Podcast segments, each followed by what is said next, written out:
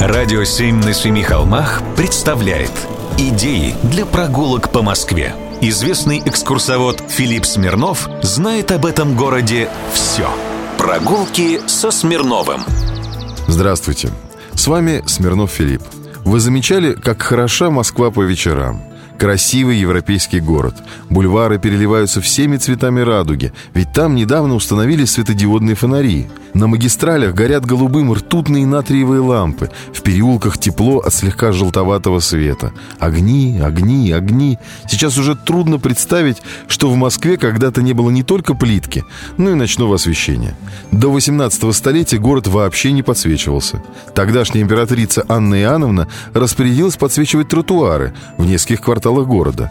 Кремле, Белом и Земляном городе, Немецкой Слободе и в Китай-городе установили 6 тысяч столбов. И по вечерам, зимой и в безлунные ночи фонарщик с бидоном конопляного масла и с лесенкой обходил свой участок, зажигал фонари. Конопляное масло считалось тогда вкусным и было дорогим, поэтому часто фонарщики продавали его налево, а то и себе забирали для хозяйства. Понятно, почему идея со спиртовыми фонарями была сразу отвергнута.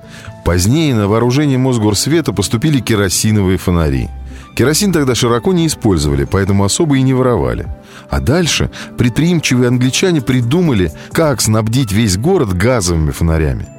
Ну а уже в 1883 году широкими шагами по стране пошло электричество. Кстати, любопытный факт. Улицы до 1930-х годов подсвечивались только там, где были пешеходы, а остальные огни получали от рефлективной подсветки. Витрин магазинов, подвесных светильников у ворот и, собственно, фар автомобилей и карет – до сих пор на улицах можно встретить оригинальные фонари, правда, переделанные под электричество. Например, на улице Льва Толстого.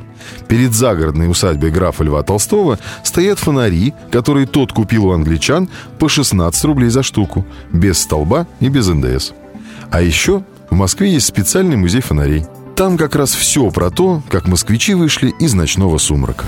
Прогулки со Смирновым. Читайте на сайте radio7.ru. Слушайте каждые пятницу, субботу и воскресенье в эфире «Радио 7» на Семи холмах.